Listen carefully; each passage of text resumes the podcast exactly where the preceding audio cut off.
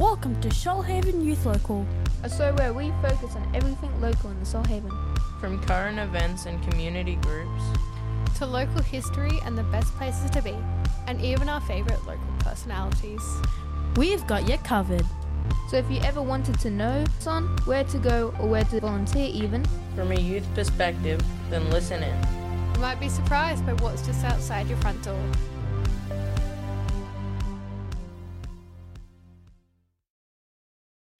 Hey hot topic, what is your favorite event or festival in the local area?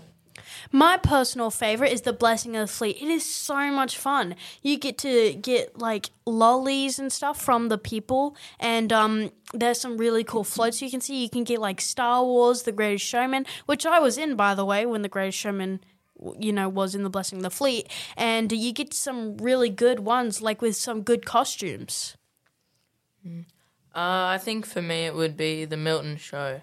Um, I didn't get to go this year because we were busy on that weekend, but I always remember it's been fun going to that.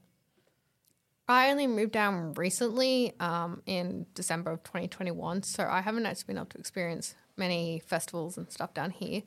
Um, speaking of the Blessing of the Fleet, um, I've some people from my work are um, taking part, and they've been doing some of the floats, I think, or being on it, um, which is pretty cool. Um, Although I don't know if you guys went to the Lego show when it was down. Yeah, that was that's what I was gonna say for my it was thing. so cool. There were like I was not expecting too much. Oh yeah, I saw so My- many cool designs and favorite- builds. Yeah, my favorite um festival slash thingo event was the was the Lego because I'm a huge Lego fan nerd. Yeah, Love it. same. Every Christmas get Lego. You know, you know how it be. Um, Lego I was so loved it. expensive though. I It's really very wish I had the money for it. The the prices went up like a little bit more, Mm. and it sucks. But um, How did I not know about this? Like all it the good sets year? are so much money. They Is have that- they have like there's like so many people, and you could buy minifigs. You could buy so much stuff. It's really fun. The minifigures. I I've gotta really admit, love that. Lego show too. I took my baby sisters and we got like some Lego figures. Like they got Anna and Elsa because they're babies and they love Frozen. I got uh, Rey Palpatine and um, uh, what's his name? What's his name? Darth Maul. I got Darth Maul and Rey Palpatine, and it was so cool. We got to see like the Eiffel Tower. We got to see like a cool church, and we got to see like Thor's hammer. It was so dope. There was like the Doctor Strange house, and did you see the Hogwarts one? Yeah, that was Yeah, dope as was well. I actually got a similar one so like that. It was like cool.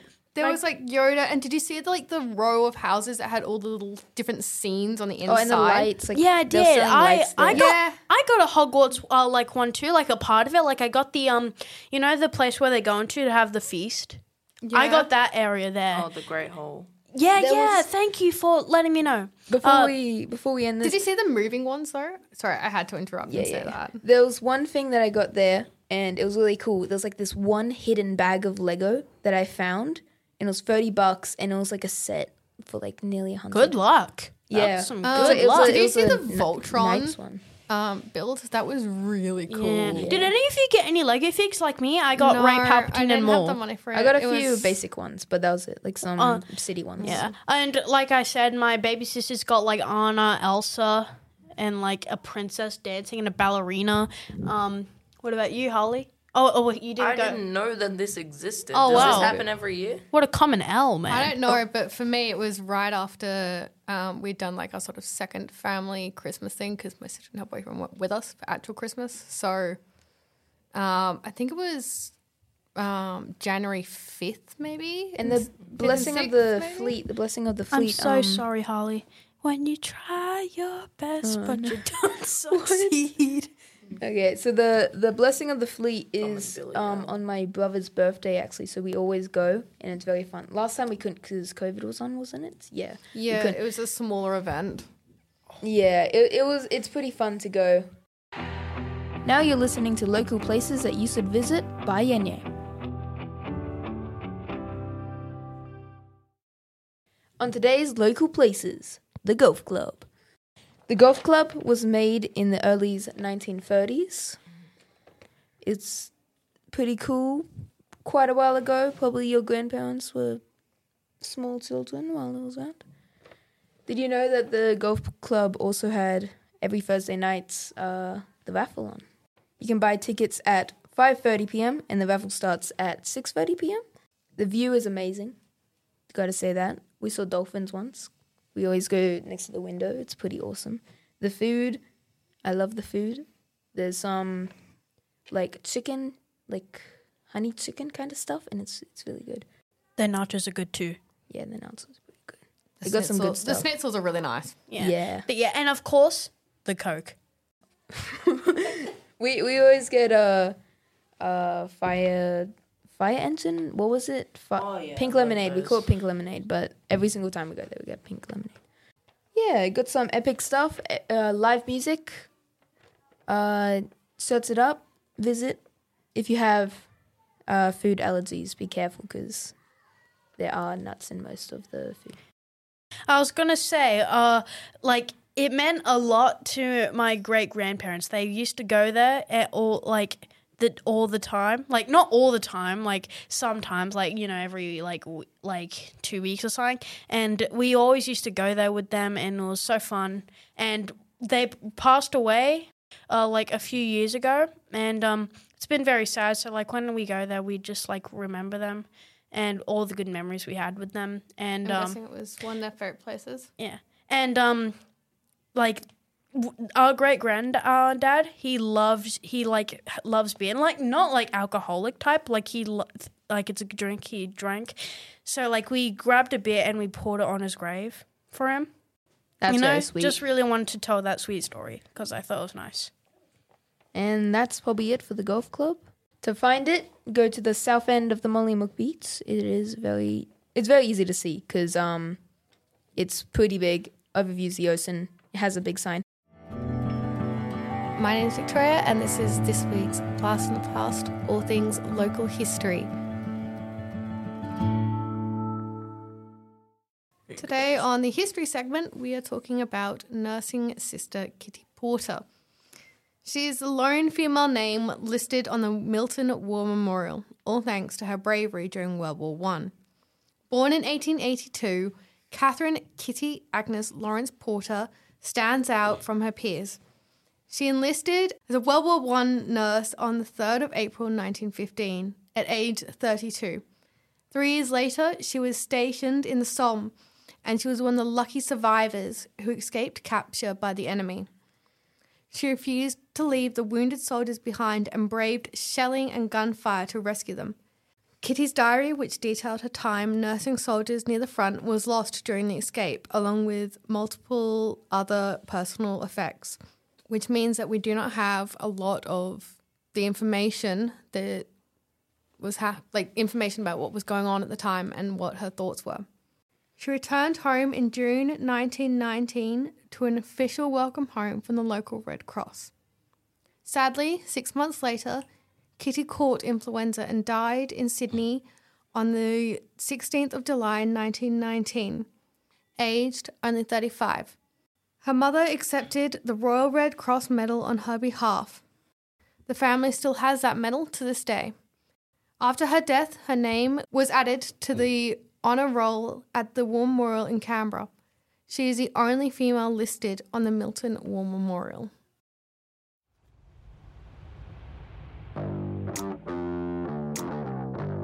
Do you scroll through the streaming services, not knowing what to watch? Welcome to the Nerdy Sci-Fi Movie Guys. Two nerds with a plan. To make sure that you, Watch the greatest films of all time. basically Marvel or Star Wars. Well, could there be others potentially? Nope. Okay, Okay, let's, let's roll. roll.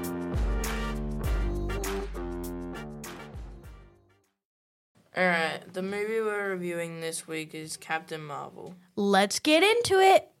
Alright, so the characters.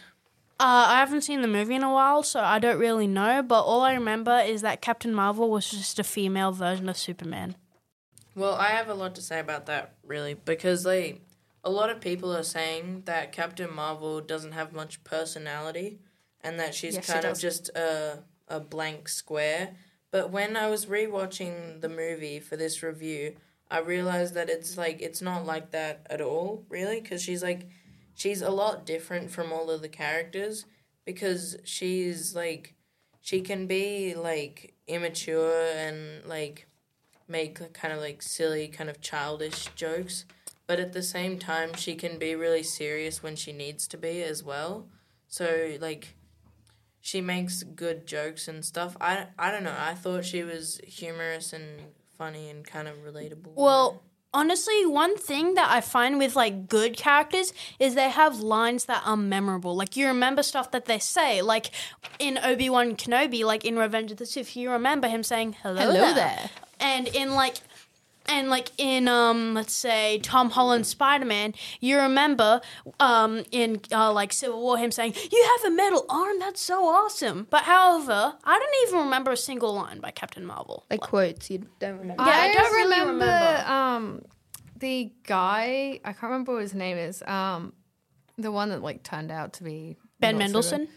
Um, no, it was.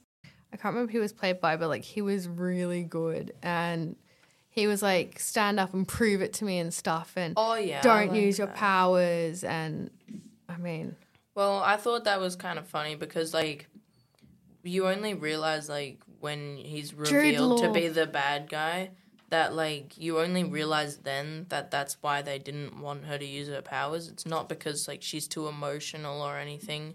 It's just because like she's too powerful and they don't want her to like turn on them. I mean, so they don't want to teach her to use her powers. I mean, Ben Mendelsohn as Talos was pretty funny. Ben Mendelsohn is such a great actor. Oh yeah. And I mean, like, You it- should watch Rogue One. I guess One. the movie was sort of yeah, I have seen Rogue One. Um, I would say that the whole movie was about like her basically figuring out who she is and realizing that um she's got this power and that she needs to stand up for herself. Because I mean, she became a symbol for girl power. Wait, by the way, I just gotta say, I actually the only there is actually one line that I remember from Captain Marvel, and that's "Hey, Peter Parker" in Endgame. But that's really it, if I'm being mm. honest.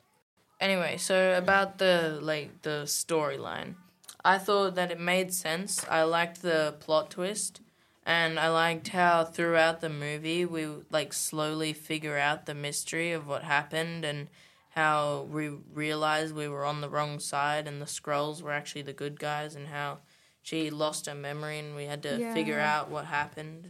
And like, um, you were talking about the she was- famous quotes and stuff. Like that line at the end where um, that I mentioned before about her standing up and proving herself. Um, it was I have nothing to prove Oh to yeah, I love that. That to where me it's is so strong, and I mean I think that's been used a lot um, because I mean for girls that means a heap. Um, it's like she's a symbol to young girls now because I mean it's like well um, they don't have to prove themselves to guys. I know this is Um, off topic, but I like the cat. Oh, yeah. Yes, I love the Yeah. part where he takes out Nick eye. And I was gonna say before on that uh, Captain America girl thing, um, I, I kind of see what you mean, but I don't think she's the best female Marvel superhero. Think Yeah, I think to like that. I could say Black Widow is way better. Yeah, Black Widow's that whole way line better. I have nothing to prove to you. I mean, And male. It's a male-dominated world right now, and it's like that line is like, well, girls are here, and we're not gonna. Yeah. We don't need to prove ourselves. Whoa. And also, this is like weird, but like you know, Mantis, she's not inspiring at all, but she's really funny. Yeah, Okay then. Um. So let's let Holly talk again. yeah. 'cause I mean, so um. we've interrupted enough. Yeah. All right. So the special effects. Um. Well, I I don't really know much about special effects, but like I thought they were good. Like it all it all looked good and it all looked realistic. So I agree. I don't know. Yeah. I don't, Yeah, have- I, don't don't know much to about special about effects. Um, When it comes I mean, to they looked really impressive. That CGI was really good and really well done with her powers and stuff. Like when she was releasing her powers for properly for the first time, it was like, boom! Um, I'm not being held back anymore. Like these powers are here, and it's like all the color and brightness and the way that they made it look was really impressive. Yeah, I agree. Like when it comes to Marvel movies, the CGI is mostly always good, except before Phase Four. In Phase Four, there was some pretty choppy like CGI, like She Hulk. Bleh. But um, I'm not saying the character was bad. I just think the design wasn't good. Sorry, Holly. Anyway, but how Yeah, the he thinks the design is really great. The special effects have improved over the years, and Marvel has always done really well with them. Yeah. Um, but like the CGI in that movie, like Captain America, uh, I mean, Captain Marvel flying was like really like realistic and good, you know.